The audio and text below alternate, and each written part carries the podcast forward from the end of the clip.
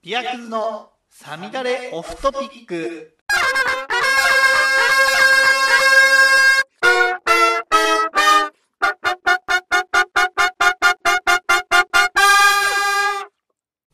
クラフトビールの鬼ですどうもこんばんは。ビアクズ AKA アレイサミダレオフトピック始めていきたいと思います。えーと、今日は、また、金曜日に撮ってます。もう、はや、毎週土曜配信っていう風に変えた方がいいんじゃないかっていう気がしてきました。なんか、今後そうなるかもしれないです。というのも、いや、ほんとすごいじゃないですか。コロナがね。コロナがすごいじゃないですか。月並みな感じですけど。あの、コロナがすごくてさ、またマンボウだなんだっていう話になるじゃない。でさ、また飲みに行けなくなっちゃうなって思ったから、昨日は、あの、おなじみホップマンにちょっと飲みに行ってまして、ホップマンに飲みに行ったんで、ラジオを撮りませんでした。もう、そう、昨日はね、飲みたいビールがね、えっ、ー、と、鬼伝説のヌプルペ、ペールエールがあったから、それ飲ん飲んで、で、滋賀の1トンとその、さらに別バージョンの、今年で言うともう1トンですかね。今年なのかななかったよね、去年はきっと。を、いやどっちか飲みたいなと思ったんですね。で、ミヤマブロンドも志賀高原のセゾンね、あったし、パシフィックブリューイングのベターもあったからすげえ飲みたいなと思ったんですよ。だ構成としては、ヌプルペッペールエールから入って、ああ、もう1トンか1トン飲んで、ミヤマかベターかみたいな感じだった。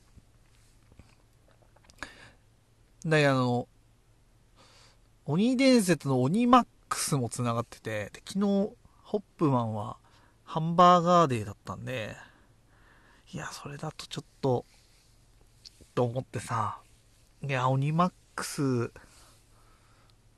鬼マックスも飲みたいと思って、鬼マックスもあれトリプル IPA なんですかね。9%超えだった気がするんですよ。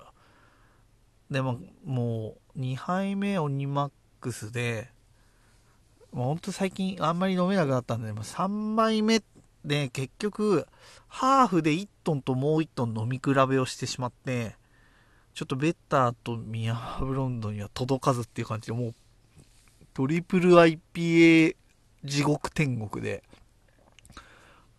ペロンペロンになってました。はい。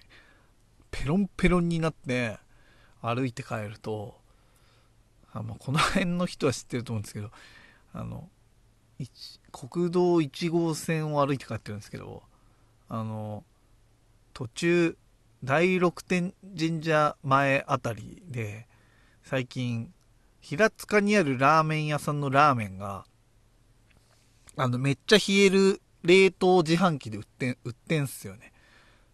酔っ払うとあそこでラーメン買っちゃうっていう最近のパターンがございまして、あの、リュックにラーメンを詰めて、昨日は帰ってきて、っていう感じでした。はい。でベロベロで今日は二日酔いで仕事に行って二日酔いでしたね。午前中ぐらいはあれでしたね。やっぱりすっかり二日酔いでしたね。はい。そんなこんなで、まあ、マンボウ前滑り込みでちょっと飲みに行ってしまったんで、まあ、今こうやって撮ってるわけでございます。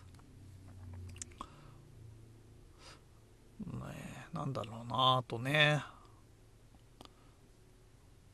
弟と母ちゃんがさ唐突に話を変えるんだけどあなんで、まあ、YouTube 見てる話を僕はよくこのラジオでするんですけど気まぐれクックさんが最近さその新しいスタジオ建てて復活したんですよ。気まぐれクックさんがね。でそこの2本目の動画かなあれ。料理としては2本目の動画なのかな。カンジャンケジャンっていうなんだろうな。渡りガニをなんかタレに漬け込む韓国料理みたいなのがあるんですけどそれを見てたらもうカンジャンケジャン今作りたい料理ナンバーワンと言ってもいいほど作りたくなってきたんだけどでもねなんかなんかいろいろ材料費とかがちょっと高くつきそうだからどうしようかなと思ってんだけどもう見て食いたいなと思ってたらなんか弟も見て見てたんだ。気まぐれクック見てるみたいで。なんか3兄弟なんですけど。真ん中が。いや確か気まぐれクック見てで一番下と母ちゃんが行って行ってきたんです。気まぐれクック見て食べたくなったらしいよって言って。で気まぐれクックがやってたようにオンザライスしてきたみたいな話を。してたな。カンジャン系じゃんね。美味しそうだよねあれ。なんか要は渡りガニを醤油とかねやっぱ韓国っぽくこうフルーツなんかがこう入ったタレ？でなんかつけんの。なんかつけんのも1日つけたらカニ出してタレを1回沸騰沸かして冷ましてまたつけんだって。結構だから大変だよ。料理としては大変な部類に入るやつだよね。すごく大変な部類に入る。手間がすごくかかる料理だと思いますね。手間をかけない料理ばっかり作る私としては大層手間のかかる料理だなとは思ったんですけど。でもまあそういうのはねやってやってみたいなとも思ってたところ。不思議な兄弟のリンクっていうのを感じたなっていう話だね。うん。その他あでね YouTube で行くと中田さんんあっちゃんね。あのパーフェクトヒューマンの。あっちゃんね。うん。と千原ジュニアさんの対談みたいなのを見てて千原ジュニアさんはまあ滑らない話とかでもこうエピソードトークのがすごいみたいなまあ大喜利もすごいけどそういうイメージはあるじゃない。でやっぱりなんか人の話とかでもすごく分析するっていうなんかこう話す順番をこういう風にした方がいいんじゃないかみたいな話をするっていうのを見て、えー、はあそうなんだと思って。確かに同じ話でもする人によってめっちゃ面白くなる話とさおもんなっていう話ってあるなっていうのでそういうの考えまあでも直感みたいな感じでやってるけど直感でこういう順番で話した方がいいみたいな感じなんだって。ねそれなんかそういうの聞いてああエピソードトークする時のそういう順番っていうのも気を使った方がいいんだなって思ったね。思った。なんか本当なんかバラバラバラと本当今日ちょっとさみんなレシキに喋ってるけど。それでいくとあんのよ。エピソードトークが。そこのここ最近僕が体験して誰かに話したいと思ってて話してない。話がねあんのよ。あれはあれいつだっけな。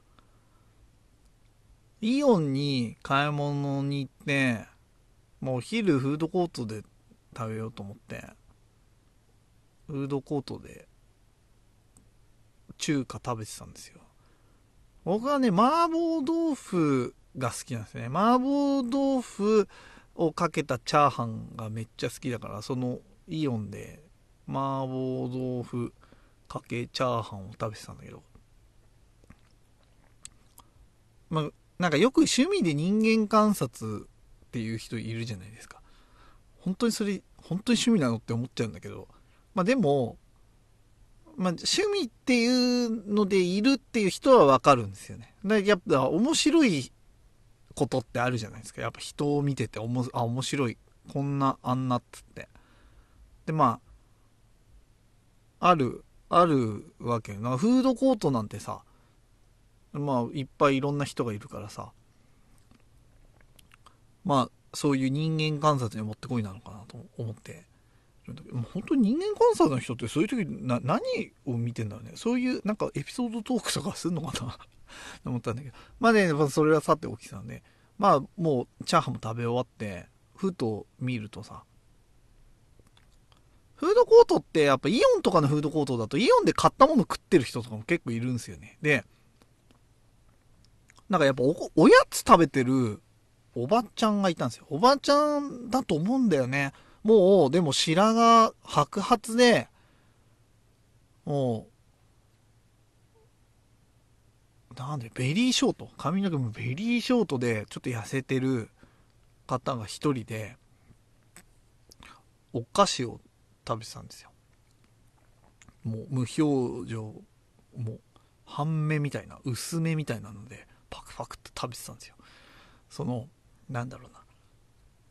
よくあるよくあるっていうか一昔前に流行った薄焼きせんべいみたいなパリパリ系の薄焼きせんべい系のなんかこうエビのエビせんべいみたいなやつを食べてたんだけどなんかお皿に出してお箸で食べてたんですよエビのせんべいをねでわっと思った変わったことしてる人いんなと思ったんですよ。いなんで、みんないるよ。それはイオンのね、フードコートはいるわけよ。もうほんとそれこそさ、ほんとしたかった弁当、もう一回言っちゃうけどね。それ食べてたりとかっているんだけどさ。いろんな人いるからさ。こっちで買ったものとあっちで買ったもの。マックで買ったアイスコーヒーと中華みたいな、それを僕なんだけどね。あの、やったりとか、今いろいろこう組み合わせられるのがフードコートのいいとこで。フードコートでさ、バクバクバクバクって食べて、食べて、食べてたんだ。でわーっと思ってでもよく見るとその袋に入ってるエビせんべいを皿に出してお箸で食べてたわけね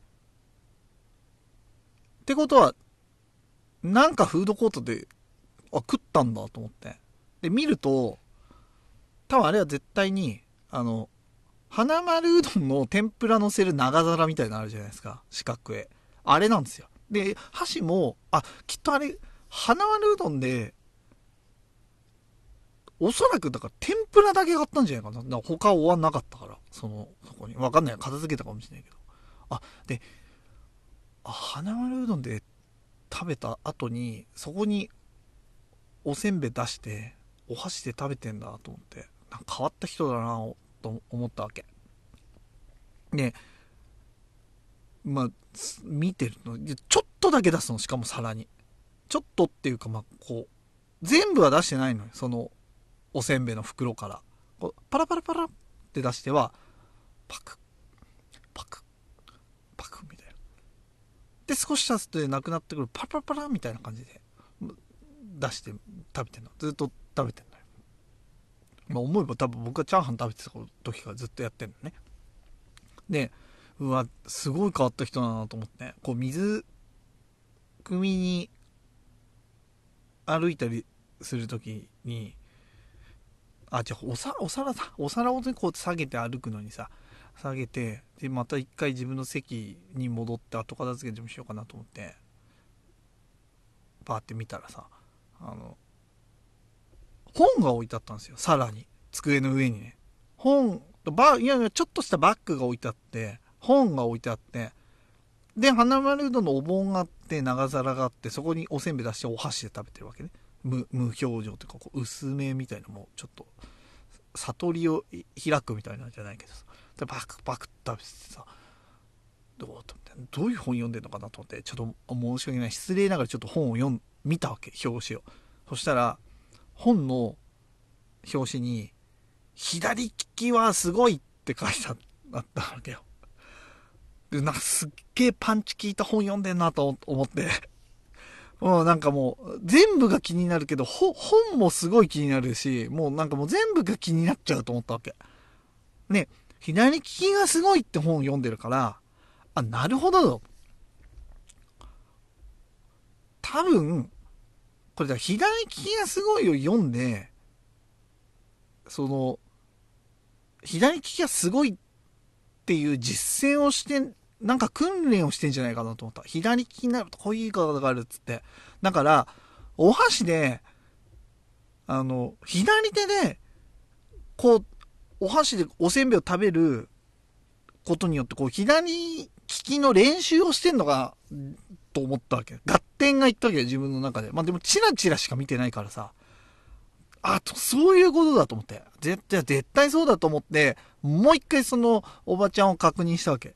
そしたら、思いっきり右手でお箸持っておせんべい食べてて、左じゃないんかいってなったっていう、そういうお話ですっていうエピソードトークでした。ね。いや、いらんかと思って。これは僕は面白いなって自分でもうクスって笑いそうになったんだけど、まあちょっとこの伝わったでしょう。私のこのトーク力で伝わったかどうかはちょっと定かじゃないですけど、こういうのもなんか構成とかをちゃんとさ、考えるともっと面白くなるんだろうなと思って。まあ、僕もね、多少考えてるんですよ。ね。あの自分でそんなこと言ってすげえ恥ずかしいけど。右で食ってる話がオチになるわけだからさ。途中お箸で食べてる時はそこのでどっちの手で食ってるとか詳細あんま言わないようにお話を持っていくとかっていう感じ。左で食ってるんだって思った時まあ本当に実際か分かんない。そんなおばちゃんがさどっちの手で食ってるのかあんま気にしてないじゃん。ああと思って。本当にああと思ってね。右いや絶対左で食ってると思ってもう一回確認したら右で食ってたっていう。まあ、まあ、そういう感じで。っていう構成力。構成力どうだったでしょうか。私の構成力は。とまあもういいや。とりあえず乾杯しよう。もう何の話だった感じですよ。もうほんとよし。今日飲むのはこれ。ベーンラベルが多いやつ。これは昨日パシフィックブリューインのベターが飲めなかったんで。ベターはねビターなんですよ。ビターってあこの前も話したっけ？ビターってビールのジャンルのビターってさビターじゃないじゃん。こんなもうほんとこれはねビール好きビール好きの人にはもうこすりまくった話だったこすりまくったもうフレーズだと思うんだけどあのビターじゃないの。甘い甘甘みがあって美味しいの。麦のね。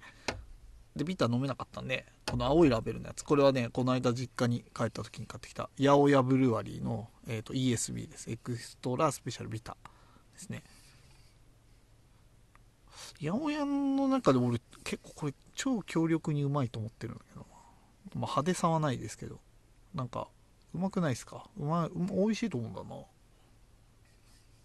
であんま僕が知らないだけかもしれないけどやっぱり一般的にクラフトビールのお店に行って何か買おうかなって思うとやっぱりまあ人気があるからしょうしょうがないというか、まあ、人気があるし、まあ、確かに美味しいので、まあ、結構やっぱりさ IPA とかさペールエールとかさ、まあ、そういう系がボワーってあるあるじゃん。だからやっぱりそういうのを作るブルワリーさんも多いわけじゃない？でだビターは作るけど常にあるっていうブルワリーってあんまないんじゃそこまでないんじゃないかなと思うんですよね。ただそんな中八百屋ブルワリーさんはこれねあの定番商品3種のうちの1本なんですよ。だからね羨ましい。本当あっちだったらコンビニとかスーパーでも買えるからさ。飲みたいなって思った時に結構こう美味しさの素性の分かるビーターが ESB が飲めるっていうのはちょっと羨ましいところでありますけどね。本当。まあということで乾杯していきたいと思います。まああれよ。もう結構飲んだことある。わけ。いい匂いがする。じゃあ注いでいきます。ビアグラスです。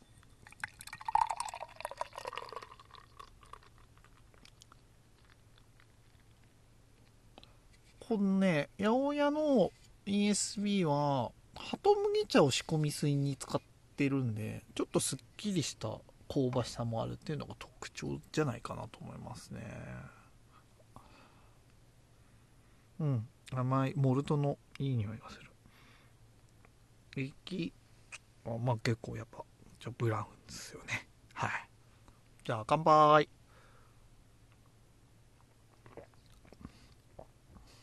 うん。モルト。の香ばしい。ちょっとローストしたような。香ばしさと。うまみ甘甘みね。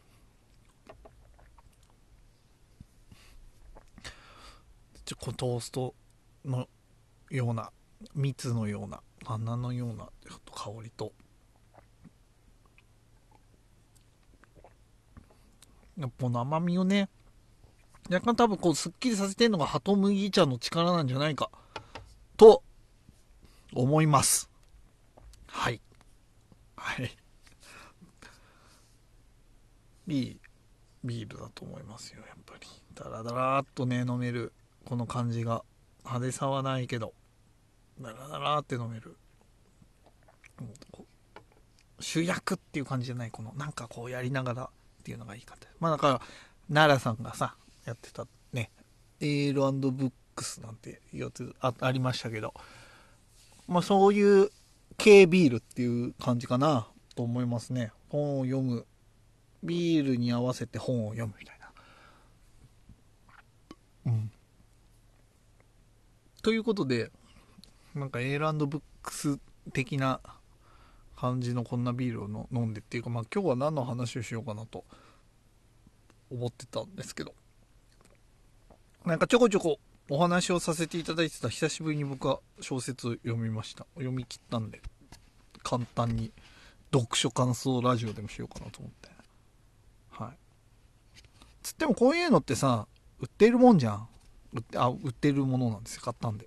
あの僕ねアマゾンで買ったんですけど。この作者さんのサイトで買えばよかったっていうのを後からすごい読んであれですね。で今回ね読んだのはね糸口正香さんの郵便小説「ピムポム」っていう。読み終わった後にいろいろなんかこう調べたんですけどこの作家さんは郵便小説っていうのをやっててなんかそのサイトでえー、なんだっけ、えっ、ー、と、メガネ処理んだっけな？えっ、ー、とね、そう、そういうサイトでご自身の作品を売られてるんですよ。で、えっ、と、なんて言うんだろう。そこ、それもなんかすごいかっこよくてさ。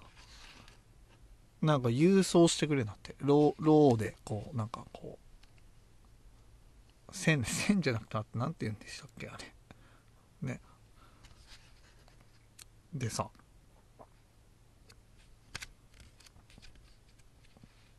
こう買い買った小説をさそ原稿をさ送ってくれるわけ。後書きに書いてあったんだよな。小そう小説サイトに載せるんじゃなくて郵便小説という名目で封書に入れて読者に直接郵送すると。日々更新されてね、こう埋もれてしまうネットではなく、住所が手書きされた封筒に入った一点物として、紙の形で残したかったと。なるほど。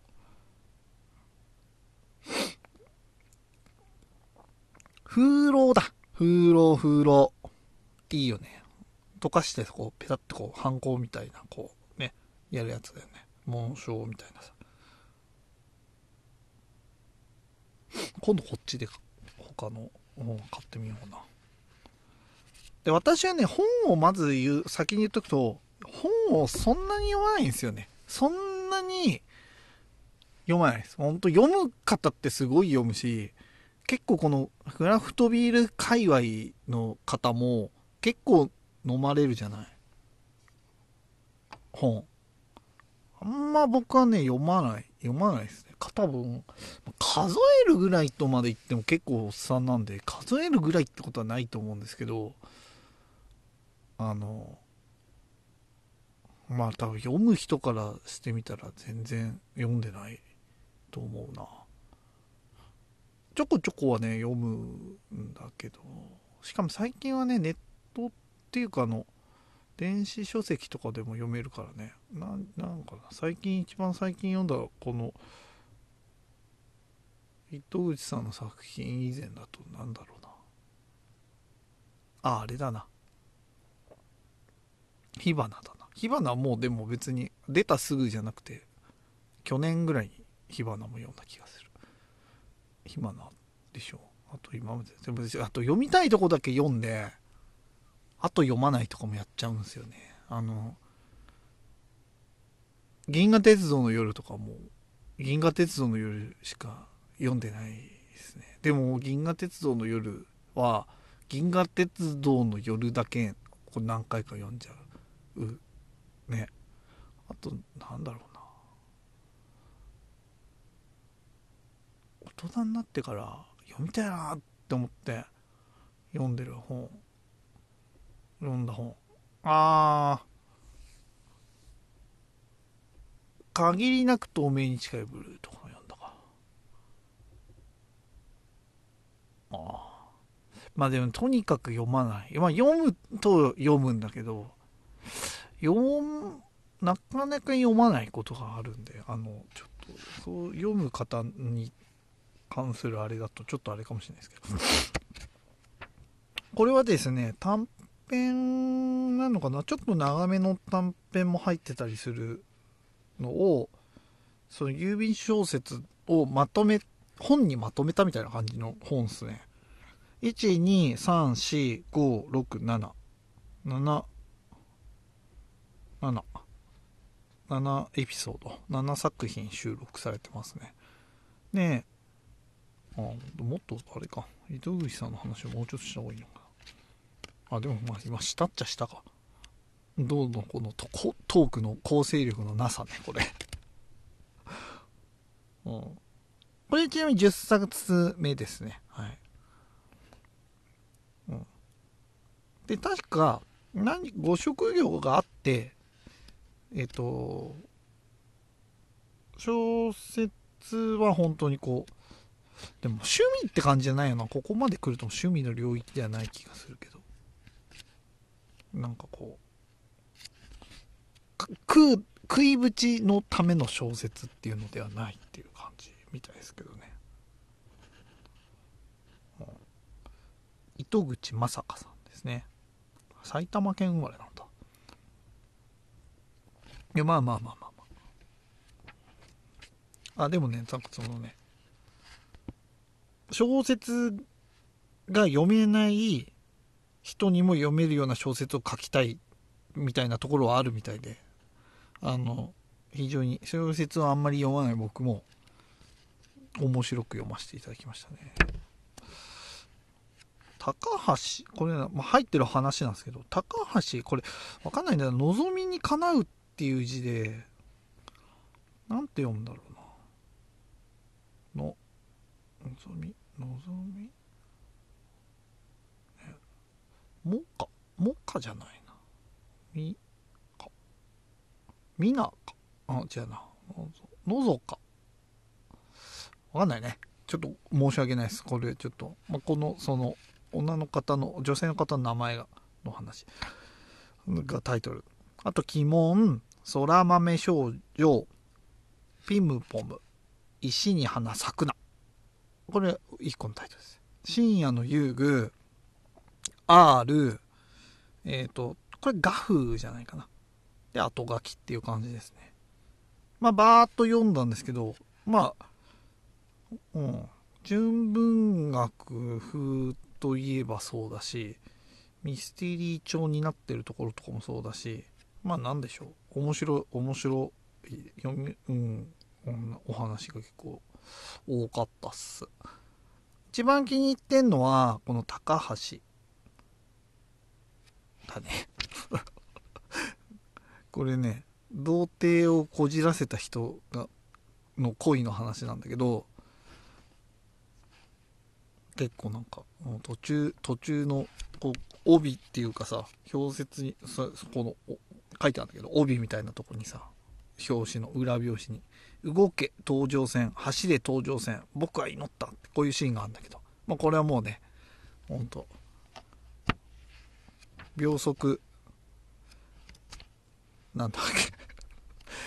すげえ忘れちゃった。2センチメートルか。みたいだ。みたいな。ハラハラハラハラ感があった。動けっていうところあったけど。わかんねここの小説がね一番こうちょっとバチコンときましたね。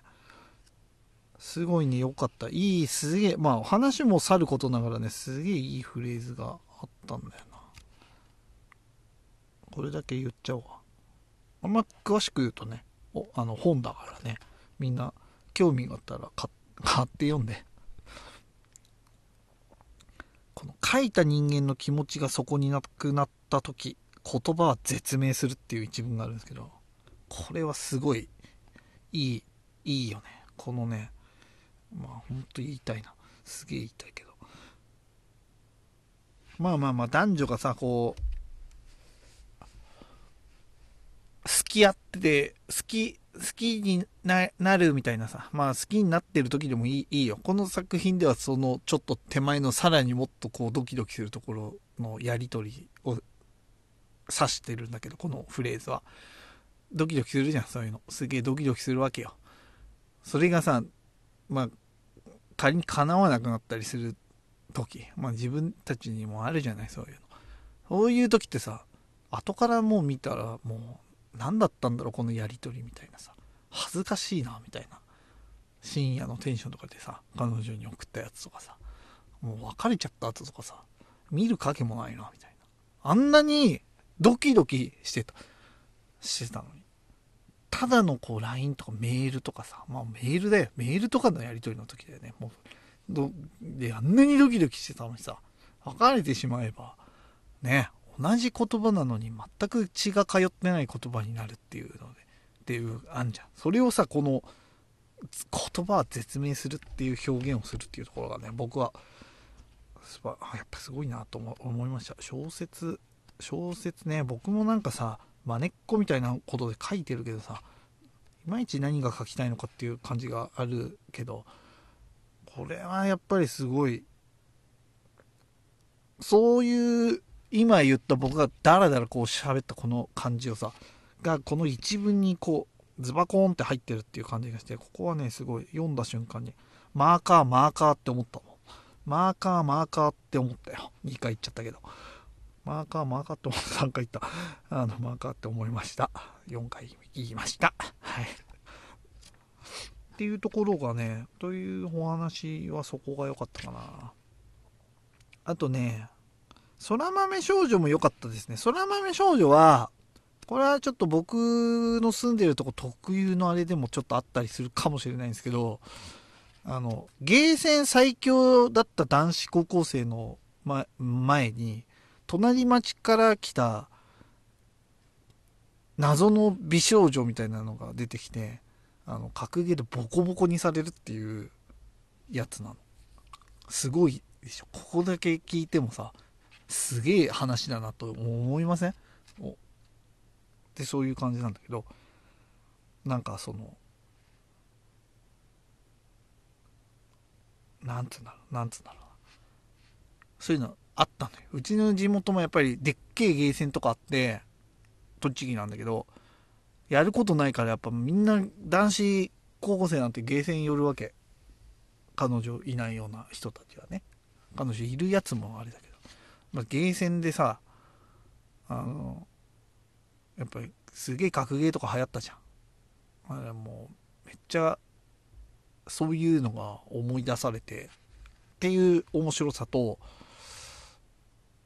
ねあのその後大人になってからみたいなところの話とかもちょっとよよよかった。これはね、うん、よかった。なんか主人公とこの空豆少女のセリフのやり取りとかはなんかアニメとかなんかこうライトノベル系アニメみたいなちょっとこうぽさがあるやり取りとかがもうなんかザやっぱりそのザ青春って感じがしてねすごい良かったですね。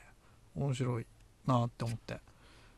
こういう題材で行くんだっていう感じはある。なんかやっぱまあ陳腐な月並みの言葉ですけどになってしまうんですけど本当こう最後はこうノスタルジーに浸るというか、まあ、そういう感じの終わりがあって「空豆少女は」もう面白かったけど、まあ、全体的に短編なので読みやすくてよかった。深夜の遊具もすげえよかったな。これはねこれも良かったな。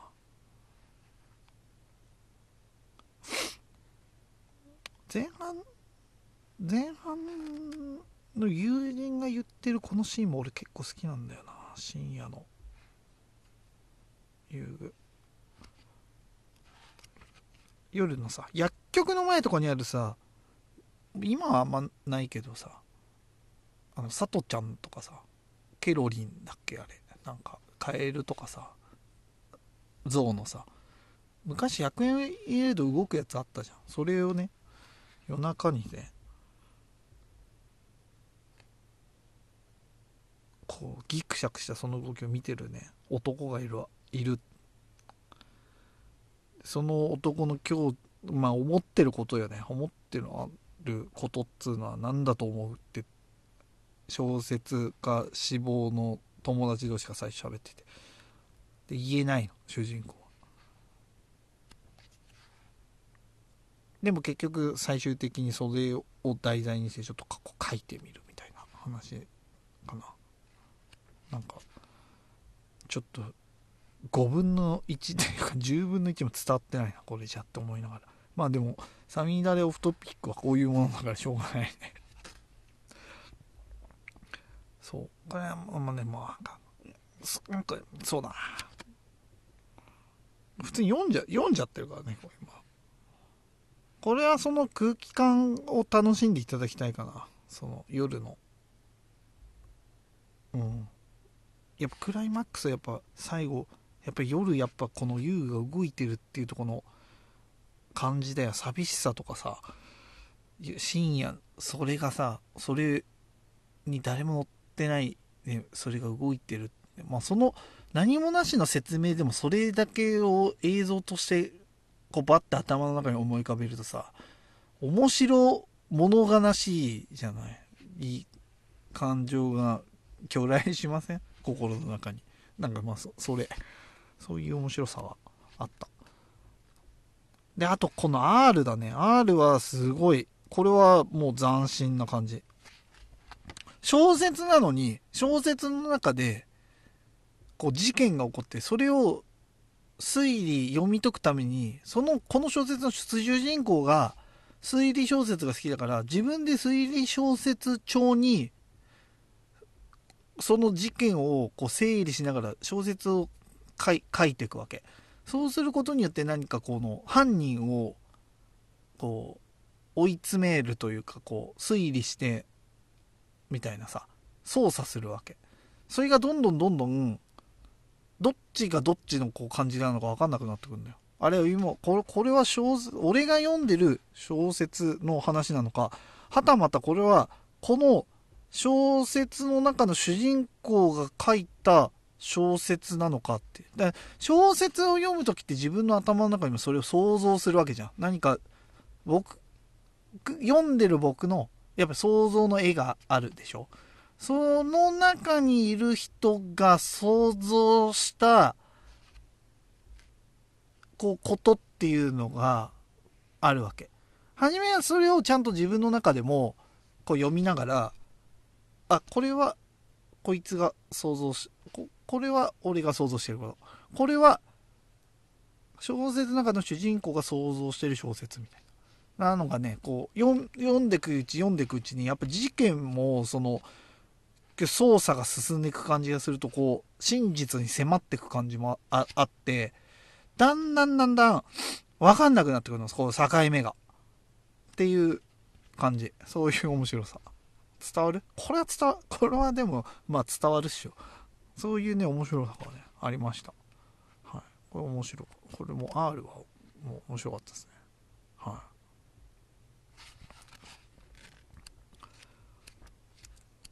いだちょっと黙っちゃったりするとあれなんだけどさ。これもなんかちょっといいいいなと思った一節があるんだけどちょっと今すぐ出てこねえな。ちょっと。こういうの探すとさ読み入っちゃうからさ。あれなああれなのよね。っていう感じだけど。うんうんうん。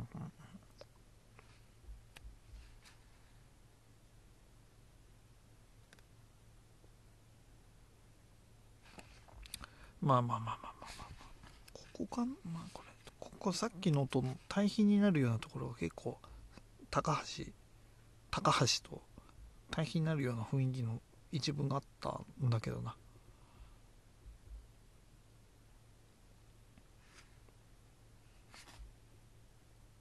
うんあとは感想としてはねガフこれはねあの戯曲っていうの？台本みたいなのを書いてそれをさらにもう一回小説にしてるみたいな雰囲気のやつなんでね。で、まあ、これはまあこうモノローグみたいな感じなんですよね。そういう劇のつもりで、まあ、書いたのを小説にしてるから、まあ、モノロ一人語りみたいなさ作品なんですよ。だからこの主人公が一人語りをこうしていくわけ。まあ実際にいたえっ、ー、と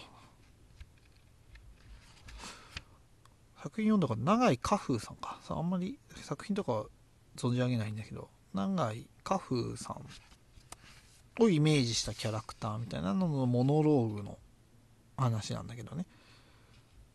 まあそこをこうあった事実なんかを踏まえながらこうエピソードとして話してモノローグだから語っていくわけ。この画風家風さんが。で僕がこここの作品に関してはすげえすげえなって思ったとこがあるわけ。は途中からねやっぱりモノローグで一人語りでこう淡々淡々と進んでいくんだけど途中でちょっとこう起承転結でいう点的な話が出てくるのよ。そのからのスピード感っていうんですかねがすごいんですよ。あの小説なんで活字だからさ文じゃん。そんな読む読むスピードなんてさ読み手のそれに、まあ、委ねられるというかさ、っていうところはあるはあるかなっていうところはあるんだけどね、あのそうじゃないんだよね。なんかもうね、そもそもやっぱりこの、このやっぱり、やっぱりさ、台本みたいに書いてあるわけだから、この劇の進行みたいな感じでさ、ゆっくりでもないけど、こう進んでいくわけよ。一人語りがね。